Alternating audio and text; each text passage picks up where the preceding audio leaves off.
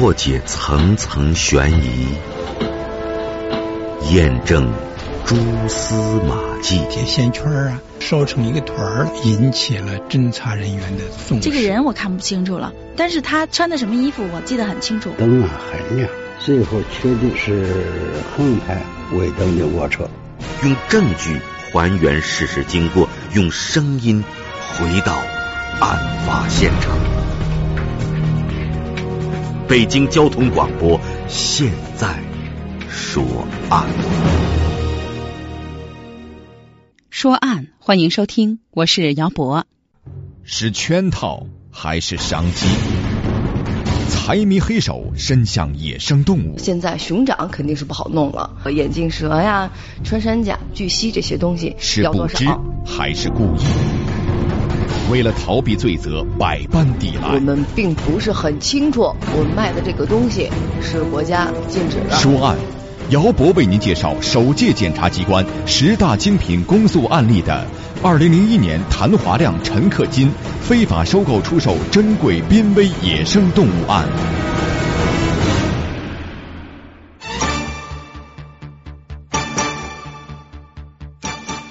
二零零一年的十一月十三号下午一点多的一个电话，把位于北京望京地区的海宝粤菜馆老板谭华亮的人生彻底推向了欲望的深渊。谭华亮和自己的小兄弟陈克金两个人在三年前扛着简陋的铺盖卷来到了北京。在北京，他在一家海宝粤菜馆当经理，而陈克金给自己供一些特别的货。这天，他们接到了一个电话，电话说要请客，在谭华亮承包的这家粤菜馆要办酒席，要一些特殊的吃的东西，比如说穿山甲、眼镜蛇。谭华亮明知这些是珍贵的濒危野生动物，但是为了不放走这一单大生意，他也就答应了下来。之后，这位谭老板和他的老友陈克金合计，终于弄到了这位朋友要的穿山甲、眼镜蛇、五爪金龙等等。谁知就在验货的那一天，天降神兵，被警察逮了个正着，人赃俱获。原来买东西的这位客人这边向他约着货、订着单，那边一个电话可就打到了国家林业局，国家林业局就把这个电话的内容转到了北京市公安局，这才有了刚才说的这一幕。谭老板和他的供货商陈克金，在公安部门接受侦查结束之后，和案件一起被送到了北京市朝阳区人民检察院。案情并不复杂，但细节上却很难理清。谭老板说：“这送来的除了眼镜蛇，其他可都是冰冻的肉块，谁知道那是野生保护动物呢？”他还说。自己以前是在菜谱上卖过眼镜蛇，但是都是用五花蛇这一类普通的蛇代替的。还有，他认为这位打电话的人是在诱惑犯罪，自己很无辜，有情可原。这一个案情并不复杂，但是细节的问题却很难理清的案子，由公安局转到了检察院。经过前期的取证和提讯。北京市朝阳区人民检察院把这个案子诉到了北京市朝阳区人民法院。这一天公开审理。开庭的那天是二零零二年的六月四号。当年承办这个案件的北京市朝阳区人民检察院县公诉一处的处长李小丽说，那天朝阳区人民法院的大法庭座无虚席。开庭的时候，我印象很深。那天呢是在法院的最大的一个法庭开庭审理，一个呢是因为这起案子在当时呢确实有一定的影响，在社会上也很多人也都喜欢吃野味儿，平时呢生活水平提高，吃的也都比较多了，见的也都比较多了。当时呢在社会上引起了一些震动吧，就觉得到底哪些能吃，哪些不能吃？我们作为老百姓来讲，能不能知道？那么一般餐馆里他卖的这些，我们到底能不能吃？这些呢，可能都会在咱们老百姓当中呢形成一定的疑问。所以那天整个法院的大法庭，应当说能容纳二百多人，将近三百人，这么一个法庭，当天都坐满了。北京市的一些媒体也对这个案子也很关注，法院也是在这个各方的要求之下吧，准备了一个最大的法庭。所以当时我一进到法庭，一看到面对这么多人，我觉得觉得自己有压力。另外也觉得，嗯，确实可以通过这么一个机会，让更多的人了解。一方面呢，是要保护珍贵的濒危野生动物，是咱们每个公民的责任；另外呢，也要让更多的人了解、知道我们在法律的规定下，哪些是我们可以做的，哪些是我们不能做的。随着法锤落下，法官宣布现在开庭。作为检察官，李小丽慷慨陈词，就是说这两个人通过我们之前的法庭调查，嗯，通过之前的我们进一步的固定证据，我们认为，根据我国刑法第三百四十一条的规定，被告人谭华亮、陈克金涉嫌非法收购、出售珍贵濒危野生动物罪成立，建议法庭呢要按此定罪量刑。其实这个案子被媒体介绍之后，有很多人，包括那天旁听的人，都是抱着这样的一个心态来的。大家只知道咱们的食谱本来就是被各类动物填充的满满的，对于不能吃野生动物的认识，大家更多的是出于保护野生动物的立法本意是为了保护野生动物，而不仅仅是为了保护我们的健康，更多的是为了保护动物而已。但是在这样的情况下，在不危害我们健康的情况下，哪些动物能吃，哪些动物不能吃，或者说侥幸吃了又能如何？很多人是抱着这样的心态来了解和倾听的。大家知道，吃珍贵濒危的野生动物，吃保护的野生动物是要定罪的。但是吃这样的东西就要定罪，定多大的罪呢？很多听众、观众、读者、旁听的人都想做个了解。这个罪呢是分两档，情节一般的构成犯罪呢，那么在三年以下定罪量刑；那么情节严重的，在三年以上定罪。那么我们根据法律的相关规定，国家一级保护动物如果达到了两只以上，那么就要属于情节严重。那么本案涉及到的巨蜥就是属于咱们国家的一级保护动物，而且是两只，所以呢，这个案子应当是。触犯了情节严重的这一档，应当是在三年以上定罪量刑的。今天在庭审的现场，再次见到了两个被告人。李小丽知道，想让他们认罪可不容易，因为在审查的过程当中，他们就从来没有认过罪。被告人当天的表现跟我们在之前提讯的时候和我们预计的基本上吻合，也是在规避说我。第一提到了我们这个行为是属于一种犯罪未遂的状态。第二呢，还是在强调我们并不是很清楚我们卖的这个东西是国家禁止的。如果要禁止，那么我们肯定就不卖了。反复强调了一个我们并不知道这些，国家不让卖。要是国家让卖。我们才会去，国家不允许的，那么我们作为这个老百姓，我们肯定不会去做的。这是两名被告人在庭上反复强调的自己无罪或者罪轻的一个最主要的一个观点。人家说他不知，那不知怎么守？这是他的逻辑。那他是不知吗？李小丽寸步不让。两名被告人在庭审的时候，还是坚持自己主观上。不知道收购和贩卖的是国家明令禁止的这个野生动物，那么要认定这一点，呃，只能是从他以往的供述或者是他以往的行为，咱们来判断。我们主要是根据两人曾经在公安机关的供述，以及给陈克金送货的一名小喽啰他的证言，可以认证到谭华亮和陈克金之间在联系买卖。交易这个涉案的这些动物的过程当中，一直是采取的秘密联系、隐秘交货的这种方式。从这种方式呢，可以推定出，应该说两个人是非常清楚的知道他们交接的这单生意应当是非正常的、非法的，应当可以看出他们对自己的出售的这个涉案的动物行为是国家法律需要追究的。另外呢，从涉案的这个举报人的。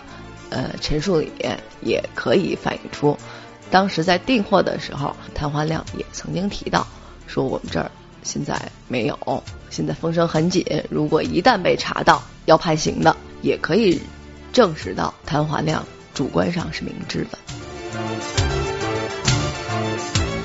另外，李小丽认为，谭华亮说自己主观上不知道，一个人主观上知道不知道，别人怎么能判断？但是知道不知道却能够反映出来。其实，认定谭华亮主观上明知最好的一个证据，还是他自己以往的一个供述，应该说露出了马脚。比如说，我们在扣押当时。海宝粤菜馆当时的一些账目啊，或者是加菜单子里面，我们发现以往的加菜单子里面曾经显示菜单上说出售过眼镜蛇。当时我们没有直接问他，采取了一种迂回的一个问法，问说你们看你们这个餐厅里面曾经出售过眼镜蛇，那么这个眼镜蛇那么是国家明令禁止的，这是不能卖的。当时谭华亮呢，他第一反应就是要。否认自己餐馆里面卖过眼镜蛇，我印象很清楚啊，他他是这么说的。尽管当时菜单上是显示的出售过眼镜蛇，但是眼镜蛇都是用其他的蛇来代替的。我当时也问他，我说都是拿什么蛇代替的呀？他提到，比如说像什么五花蛇啊、大青蛇啊等等。我说你对这些蛇还是很清楚的。他说是啊，他说我是广东人。而且呢，以前曾经在厨房帮过忙，对这些蛇辨别起来我是很清楚的。那么从这一点上，等于是从他自己的口供里面，让他说出来每种蛇的不同，每种蛇从外观上的不同，以及每种蛇的不同价钱上的差异，然后再核实一下菜单上标明的一些，比如说眼镜蛇的买入价格呀等等。另外。被告人陈克金曾经供述过，说向谭华亮提供过眼镜蛇。那么从这一点上，也能够确定，谭华亮作为一名广东人，对这种野生动物的了解程度相对来讲，了解的程度要高一些。作为他在餐馆里从事了这么长时间，另外呢又在厨房帮过忙等等这一系列他的一些自身的经历吧，绝对有理由推定，谭华亮对自己贩卖的。或者说收购的动物是国家明令禁止出售的，是应该有一个比较明确的一个认知。在庭审的现场，作为两个被告人的辩护人针锋相对，他提出订餐人提出要吃野味儿，本案的被告人是被引诱犯罪，所以希望法庭支持这个主张。辩护人的那个角度，他。相对于被告人而言，更有一定的法律的知识。那么他的角度专业一点，也就是刚才本案是不是存在引诱犯罪的问题，这是辩护人提到了最主要的一个观点。另外呢，还有一点就是这次整个的犯罪事实是处于一种未遂的状态下，嗯，因为。犯罪未遂，根据国咱们国家的刑法是要比照既遂犯要从轻或减轻处罚的，这也是辩护人提出的第二点辩护理由。针对辩护人提出的两个被告人是被引诱犯罪，李小丽说，他认为不是这样的。引诱犯罪呢，我认为人的犯罪，他首先上是要受自己主观上的控制。人的行为嘛，你只要是一个正常人。那么你所有的行为应该是受你自己大脑的支配的，不是其他人随随便便的一句话就可以引诱到你的。小孩打架的时候经常都会说到一句话，说你自己不明白，别人让让你打人你去打吗？这个从最简单的一点就能证实，你所有的自己的行为都要受你大脑的支配。那么从这个案子来讲，应该说从客观上可能只是有其他人对你的犯罪行为有一。给你提供了一个机会，而不是引诱你去实施这个犯罪。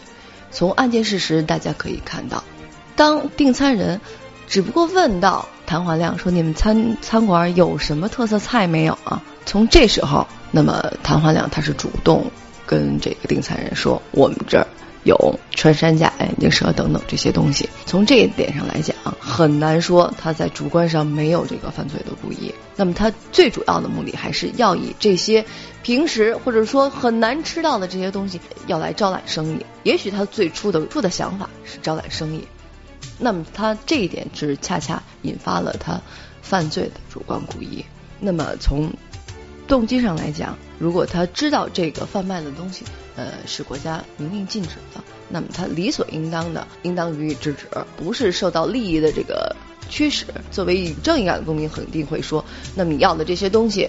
我这儿买不到，因为这个东西是国家禁止卖的，我不能做这个违法的事。那么他在知道的这个前提下，还是很痛快的答应了订餐人，说我可以做到这些。我们认为这一点就不能算责你引诱犯罪，只不过是给你的犯罪提供了一个机会。那这是我们当时的从被告人这个角度出发，认为你主观上你还是有这个犯罪的故意，只不过在这一时间恰巧有这么一个人促进了一下，而且之后的一系列行为，被告人都是很积极、很主动的。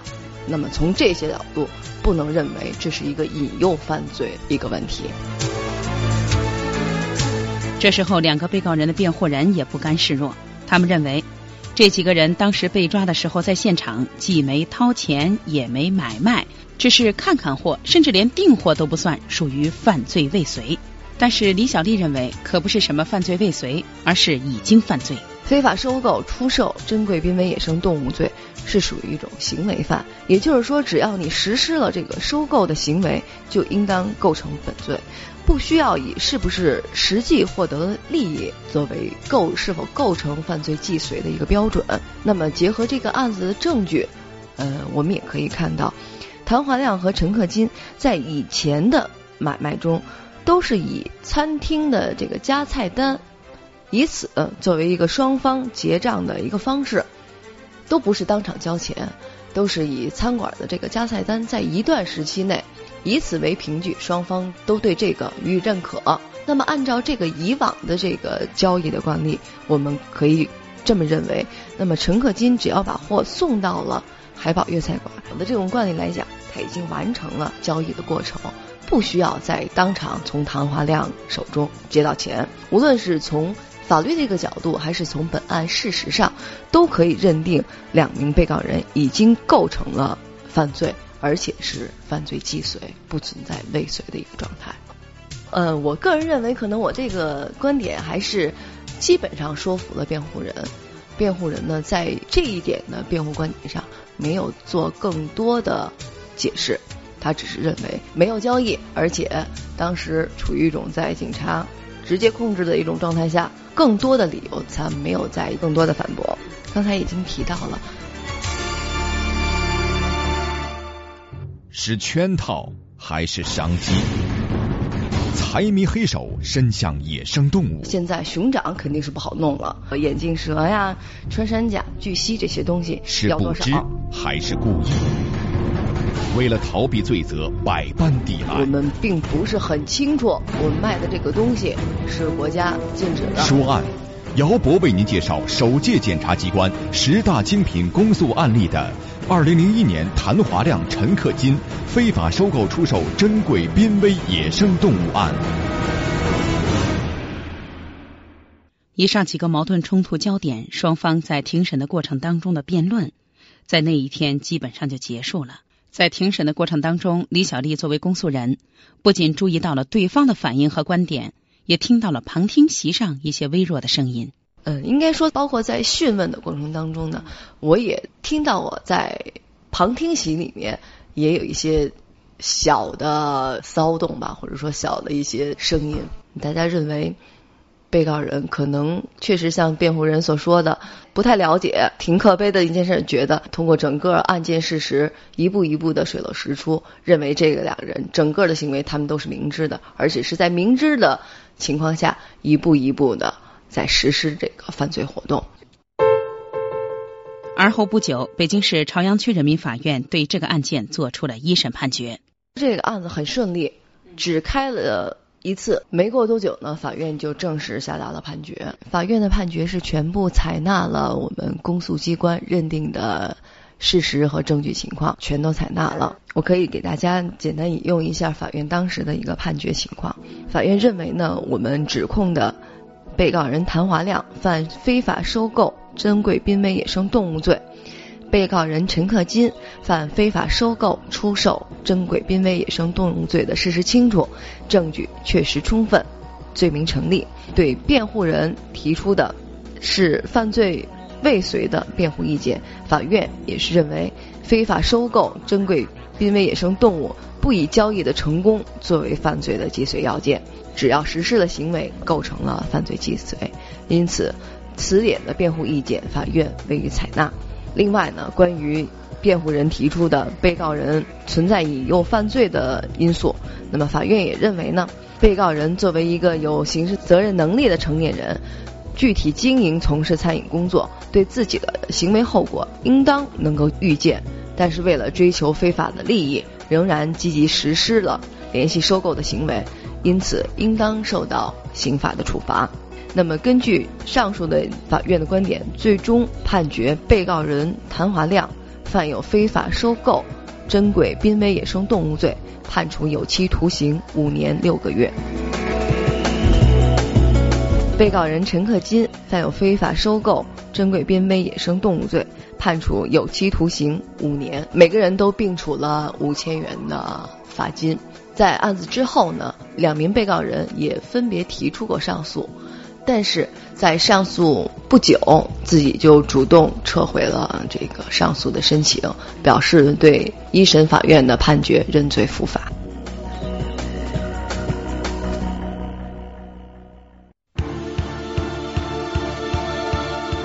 可惜又可恨，也可怜。本想挣钱，按说这是一个人正当的欲望，但是在正当的欲望下催生出的却是不一样的方式。用正当的方式，这种欲望催人奋进，不断的走向人生一个又一个高峰；而不当的欲望和不当的方式、不法的方式，却让人误入歧途，陷进难以自拔的罪恶的泥潭，最后走上了犯罪的道路。特别是对于野生动物的保护，这种立法的本意不仅是要保护野生动物，也保护的是我们人类的健康。即使可以确定食用野生动物对我们的健康没有任何危害，也是需要禁止的，因为这是一个文明和野蛮的行为的界限问题，也是一个自然伦理问题。人类没有权利利用自己在自然界的优势地位，毫无节制的破坏生物界的平衡。我们在禁食野生动物上的欠账已经有很多，是该把这本账好好的清理清理了。到今年和明年。谭华亮、陈克金也就要刑满释放，重新的回到社会当中了。也希望他们能够更好的学习相关的法律法规，做一个知法守法的公民，让自己致富的路子和愿望在正常合法的道路上前行，让自己的生活越来越好。今天的说案到这就结束了。本期说案讲述人，该案当年的公诉人。北京市朝阳区人民检察院现公诉一处处长李小丽，采访编辑播出，姚博。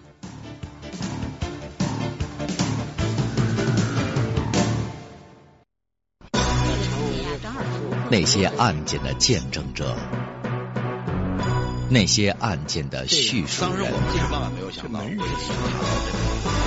那些案件的来龙去脉。那些案件的轮廓细节，过往岁月中那些令人警醒的案件，今日时光里为你一一道来。说案，北京交通广播，二零零六年全新打造，每天十三点至十三点三十分，姚博吴勇为您回述现场，细说端倪。今天的节目就到这儿。有个短信提的问题还没回答。今天我们说的是，我有其他方面的法律问题想要解答呢。现在北京交通广播为您提供一份全天候的法律服务，只要发送短信至九五八八幺零三九幺，就可以在四十八小时内得到详细的短信答复。短信资费每条一元。九五八八幺零三九幺，贴心贴身的私人法律顾问。